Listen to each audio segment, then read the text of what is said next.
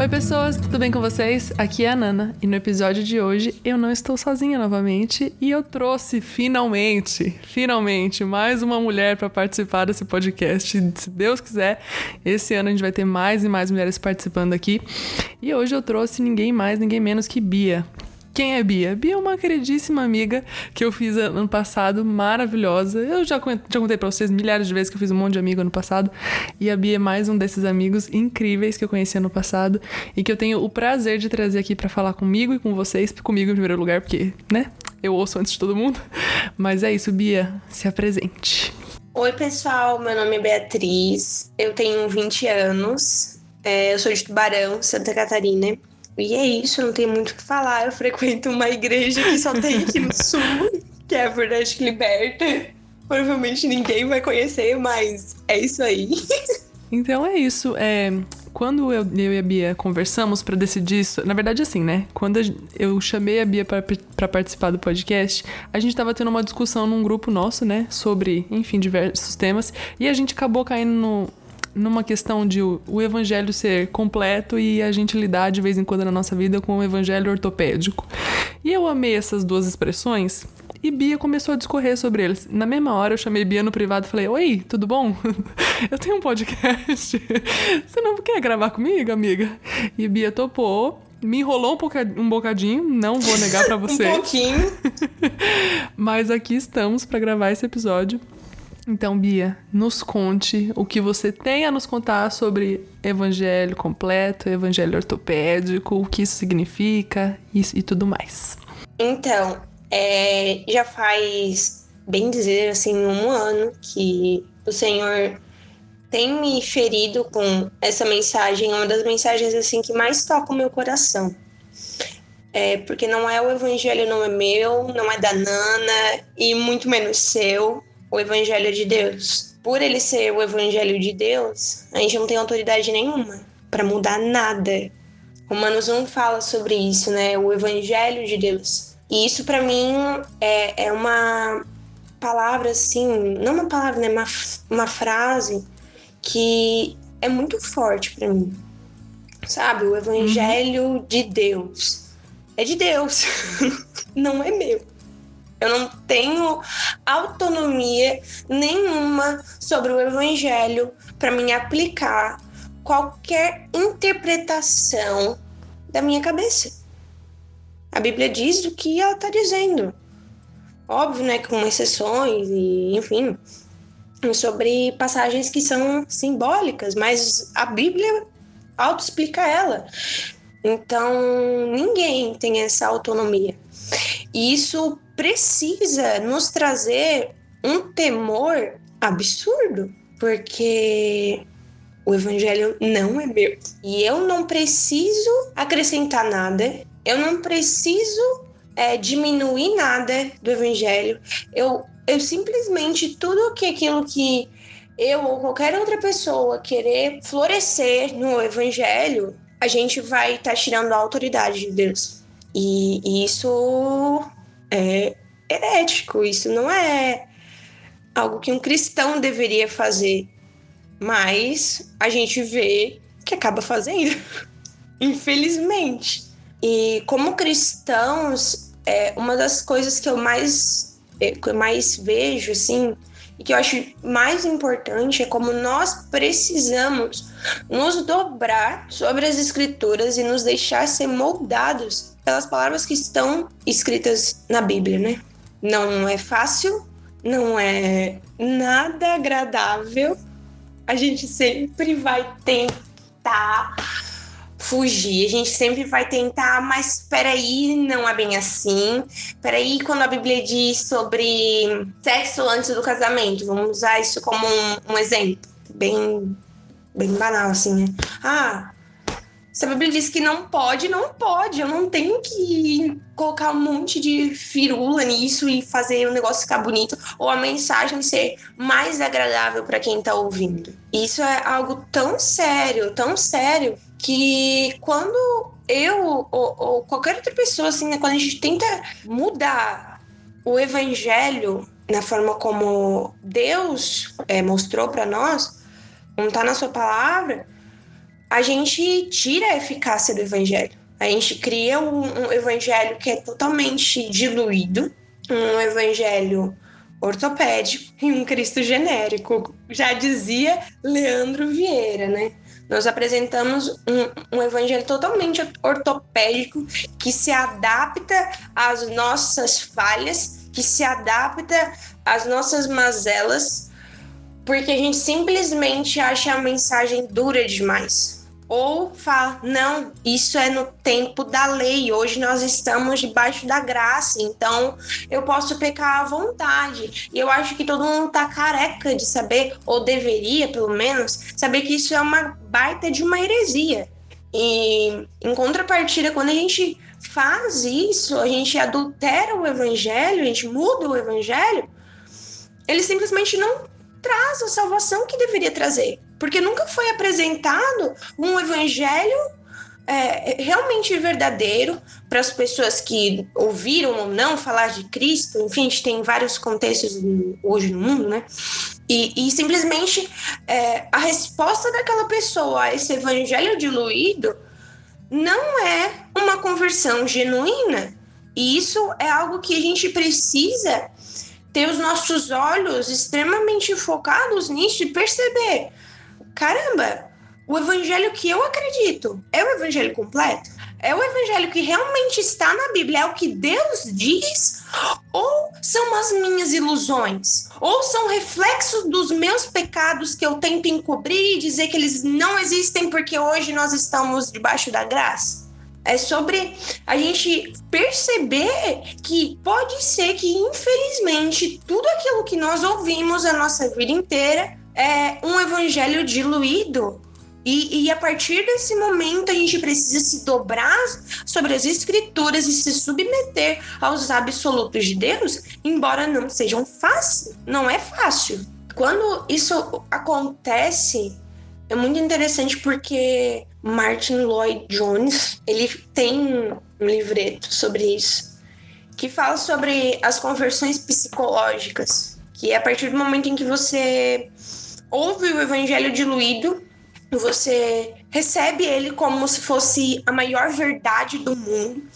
E quando você recebe o evangelho, você não consegue ter uma vida realmente cristã, você não consegue. Você acha que por causa do seu sistema de crenças, por causa das suas crendices e misticismo, você, nossa, se eu confessei a Jesus, então eu sou crente.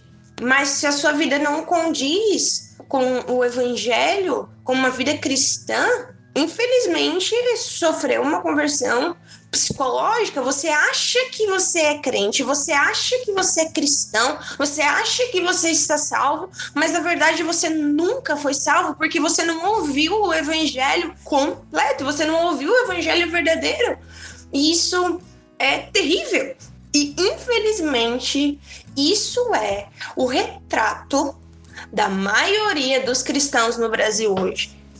Cristãos que sofrem de conversões psicológicas porque ouviram um evangelho diluído e que a sua vida não tem nada de cristianismo, não expressa nada do caráter de Cristo, infelizmente. E isso é tão é tão real porque se a gente realmente, se a igreja hoje, isso eu não falo, eu não falo isso de uma forma para criticar, eu não falo isso para bater de modo algum, mas se realmente a porcentagem de cristãos que existe, que existe hoje no Brasil fossem verdadeiramente cristãos, genuínos, eu acredito piamente que o Brasil hoje seria diferente. É, é impossível é, você ser um cristão verdadeiro e você não, não querer apresentar isso para as outras pessoas, você não querer que a situação ao seu redor, você não querer que a sua cidade seja transformada. É, é impossível isso, é impossível.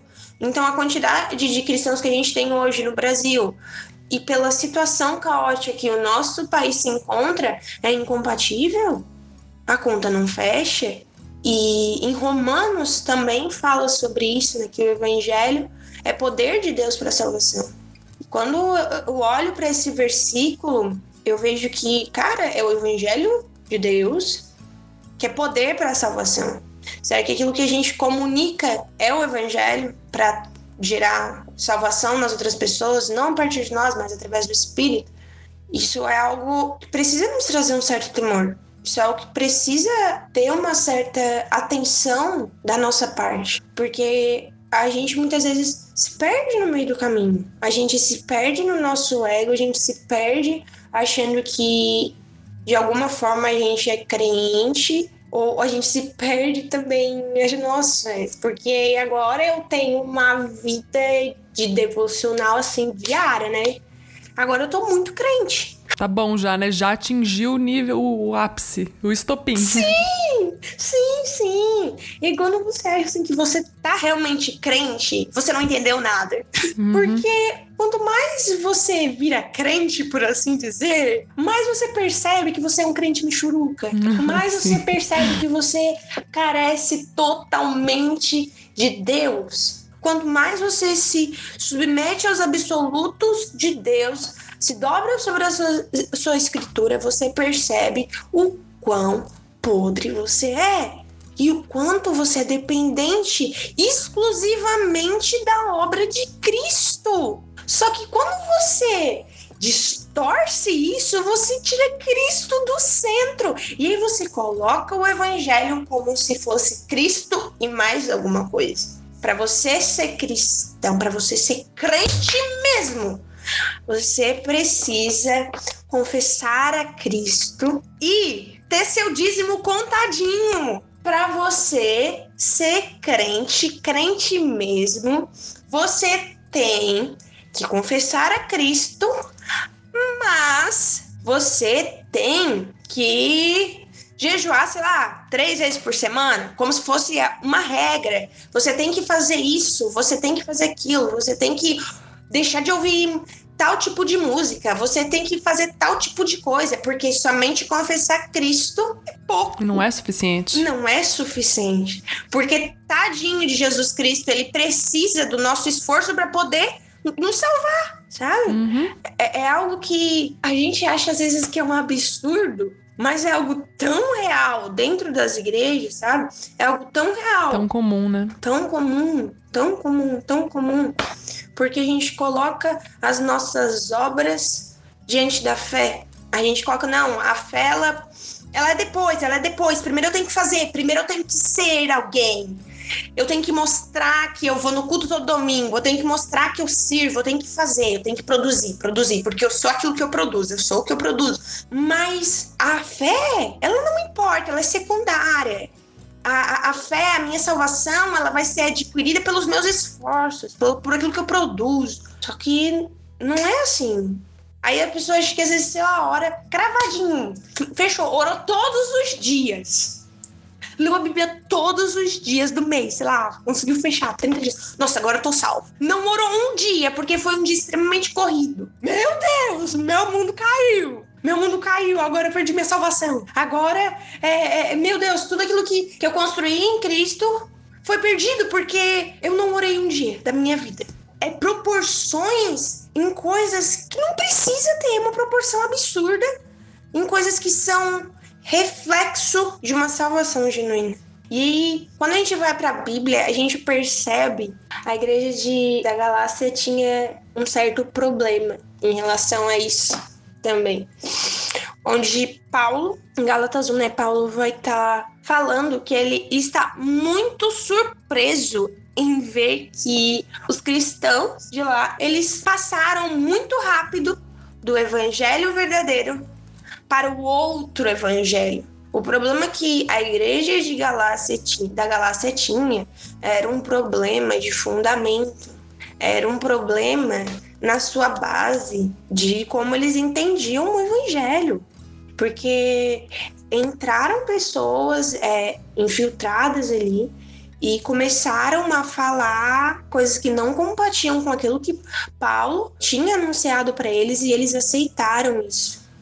Então, o outro evangelho substituiu a mensagem que Paulo tinha levado para eles. E ainda, Paulo fala, né, no versículo 8, que ainda que um anjo vindo do céu pregue a vocês o evangelho diferente daquele que temos pregado, que esse seja anátema. Mesmo que aparecesse um anjo em sonho ou em, sei lá, em, em corpo na frente deles e dissessem um evangelho diferente daquilo que Paulo pregou para eles, que seja considerado anátema, é herege, é mentira. E aí vem a gente querer distorcer um negócio para se adaptar ao nosso ego.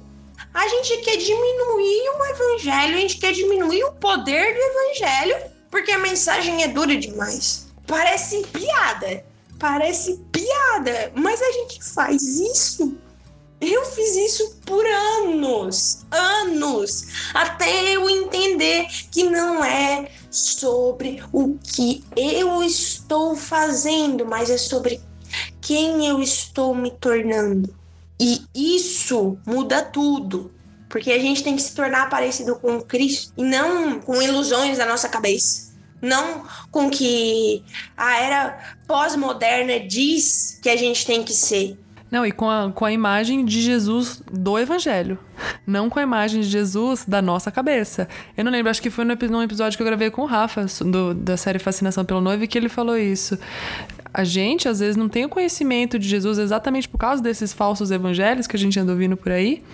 E a gente não quer, não se torna, não busca se tornar parecido com Jesus do evangelho. A gente busca se tornar parecido com Jesus da nossa imaginação, o da nossa cabeça. Sim, exatamente isso. Porque às vezes a gente tem muito desse negócio assim: ai, ah, Jesus, ele é o meu salvador individual. E por ele ser meu salvador individual, eu tenho a minha forma de interpretar quem Jesus foi. Só que a maneira de você interpretar quem Jesus foi tem que ser compatível com a Bíblia, primeiramente. Sim, no mínimo. No mínimo. Mas antes disso tudo, a gente não tem que falar, ai, pra mim Jesus é. Não é pra mim Jesus é. Quem que sou eu para falar quem Jesus é? é? A Bíblia fala isso. Às vezes é capaz de tentar falar quem Jesus é e falar besteira, como muita gente fala. É. Ai, porque Jesus ele é amor. Realmente, ele é amor. Mas é, e depende do conceito de amor também, né? Exatamente. Porque para uma pessoa, Jesus pode ser o hippie que aceita tudo, Jesus, um ultra, hiper, mega revolucionário que quebrou todos os paradigmas da época, que foi contra a sociedade. De fato, ele foi, mas não é isso tudo que, que foi criado na imaginação de Jesus hippie. Ou você vê um Jesus que é extremamente carrancudo, que vai, sei lá, te chicotear, te castigar e fazer, sei lá, tem uma imagem errada. Quantas vezes a gente acha assim, ai, é minha forma de ver Jesus? Quando a gente coloca a nossa interpretação, as nossas experiências na frente da palavra? E não é sobre isso. Não existe outra forma, sabe? Ou o evangelho nos torce, ou a gente torce o evangelho. É um ou outro, não tem meio termo, não tem nada. O evangelho precisa ser completo ou ele é diluído. E é, é, é triste, porque quando a gente olha para nossa realidade, infelizmente, a gente vê algo que não é bonito. A gente vê é, escolas missionárias treinando missionários com um evangelho diluído. E essas pessoas acreditam nisso, e elas acreditam de todo o seu coração nisso. E quando elas vão para o campo missionário, elas geram pessoas da mesma forma que elas pensam e fica nesse, nesse ciclo constante de pessoas que ouviram o evangelho diluído e acreditam piamente naquilo que não é o evangelho. E às vezes, quando tem um, um choque de realidade com a palavra, às vezes essa pessoa se, se desvia, às vezes ela pode se revoltar porque me ensinaram errado a vida toda porque fizeram isso, isso, aquilo, aquilo outro comigo. Como que fizeram isso comigo? Por que, que não me apresentaram isso? E isso tem tantos é, é, resultados que na maioria das vezes são negativos do que positivos. Eu tiro por mim, quando eu comecei assim a abrir meu olho assim e ver, não, peraí, não é bem assim. É, graças ao Espírito Santo, óbvio. Mas quando eu percebi que aquilo que eu acreditava a minha vida inteira não era o evangelho, eu entrei em colapso. Mas graças ao Espírito Santo, eu não tive assim uma crise absurda de fé. Mas isso acontece muito. Você vê N pessoas feridas com, com, a igreja, você vê N pessoas que é, foram machucadas porque tiveram uma liderança que não refletia Cristo e porque foram reflexos de outra geração que também não refletia Cristo e nem falava sobre o Evangelho. É, é, é um ciclo. E infelizmente a gente só vai conseguir mostrar que esse evangelho ele é diluído quando a gente mostrar o evangelho verdadeiro. Só denunciar algo que está torto quando constrói algo reto. E, e, eu acho que é muito sobre isso, sabe? Eu gasto a minha vida tentando ao meu máximo, óbvio, com a ajuda do Espírito Santo, a ser alguém que, que revele a Cristo, que tem uma vida cristã coerente, que anuncia o evangelho completo. Porque também eu vim aqui só falar bater, bater, bater, bater e não fazer nada. Não, a gente tá nesse bolo também de quem precisa é. mudar, né, a realidade. A gente não tá aqui só para falar, olha como a realidade é ruim. Não, a gente tá aqui para falar, olha, gente, tá ruim, vamos, vamos mudar, mudar. Vamos mudar, vamos, vamos sei lá, é, é, estudar a palavra, vamos procurar pessoas que são referências. Se você não sabe sobre algo, primeiramente, procure na, na, na, na Bíblia o que ela diz a respeito de tal assunto. A gente tem um maior professor de todo o universo, que é o Espírito Santo. Se você não conhecer ele, pode conhecer, ele é muito bom. E, sabe, muitas vezes a gente negligencia o Espírito Santo porque a gente quer ouvir, sei lá, não que isso seja errado, óbvio que não. Mas a gente depende de uma luz de terceiros para ter uma revelação do que a Bíblia diz a respeito. E, e toda a iluminação que a gente tem a respeito do Evangelho vem de um púlpito, vem de uma plataforma. A gente terceiriza a nossa revelação da palavra. A gente terceiriza o que o Espírito Santo faz, trazendo sabedoria e revelação para nossa cabeça. E aí a gente acha que porque houve uma mensagem num culto, a gente está super bem. Óbvio que a gente vai estar super bem se o evangelho que for pregado no púlpito é verdadeiro, mas, mas mesmo assim, a gente não pode depender somente do púlpito. A gente precisa depender das escrituras, a gente precisa depender do Espírito Santo, porque toda pessoa é propícia a falar besteira, infelizmente. E sobre isso que eu tinha para falar, é que realmente, diante disso tudo, a gente só tem que se render ao Espírito Santo e confiar naquilo que Jesus disse, né? Que ele nos ensinaria toda a verdade. Então, não tem assim muito mais do que você receber palavras abençoadas na sua igreja. A gente precisa ter a revelação da parte do Espírito Santo. E não revelação assim, ai, da minha cabeça, minha ilusão de que o Espírito Santo me disse tal coisa. Não. E era isso, assim, o que eu tinha para falar. Eu não sei encerrar nada. Eu não sei. Não, mas é isso, amiga. Eu encerro falando que eu encerrei. É isso, é isso que eu gosto. Cada episódio tem a cara do convidado. Se o convidado encerra falando encerrei, então encerrou e acabou, entendeu? Ai, mas é isso. Uma coisa que eu, enquanto estava falando, eu prestei muita atenção, que eu só queria comentar aqui por cima, é que quando Paulo ele vai denunciar o falso evangelho, ele não vai, ele não vem tipo poupando as palavras dizendo assim, olha gente, pode ser que esteja alguma coisa errada aí do que vocês estão ouvindo. Não, ele toma as providências necessárias de tipo assim, é um falso evangelho. E se não é o verdadeiro evangelho, não vai levar a vida, não vai levar Jesus Cristo, enfim. Vocês estão crendo, achando que estão sendo salvos e não estão. Então, é esse o nível de seriedade que a gente precisa ter com o evangelho. Né? A gente ouve todo domingo no culto a palavra do Senhor, mas a gente está comendo aquilo? A gente está recebendo o evangelho completo e, e, e sabendo que ele é o verdadeiro? né? Uma, uma coisa que sempre me tocou desde que eu li a primeira vez foi a história dos bereanos, né? Que tudo que eles ouviam, eles iam lá na palavra ver se era verdade. Cara, que esse espírito de Bereia caia sobre nós, assim, nesse sentido, sabe? Sim. Não é sobre ser um crente chato. Não é isso, a gente caracteriza. É, ah, não, vou ver na Bíblia se tá certo. Como arrogância, como. Ai, ser uma pessoa chata. Não, mas é você saber. O que eu vivo é o evangelho verdadeiro? Não, não é. Então eu vou me debruçar sobre as escrituras e pedir para que o Espírito Santo revele a mim. Tudo tem solução nessa vida, mesmo pra morte. Até pra morte tem. Aleluia! Olha, eu fui falar, fui falar o ditado, né? Opa! Tá falando do evangelho Deus falou, então fala Lembrei direito, que eu sou crente. Ai, Deus. Bom, com essas risadas eu encerro. Bia, muito obrigada de todo o coração. Eu amo te ouvir, você sabe disso. Posso ficar aqui rasgando seda o quanto quiser, porque eu te admiro, você é uma mulher incrível. mas eu não vou fazer isso porque, né, tem mais gente ouvindo.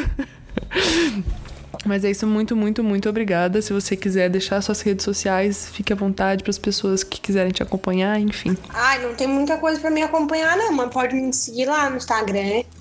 É Bia Fernandes. E é isso aí. Ah, é isso, amiga. Então, muito, muito obrigada mesmo. Você está convidada para voltar quantas vezes quiser, tá? Deixando esse convite público. muito obrigada mesmo. Então é isso. Muito obrigada pelo convite. Um beijo. Um beijo e um queijo.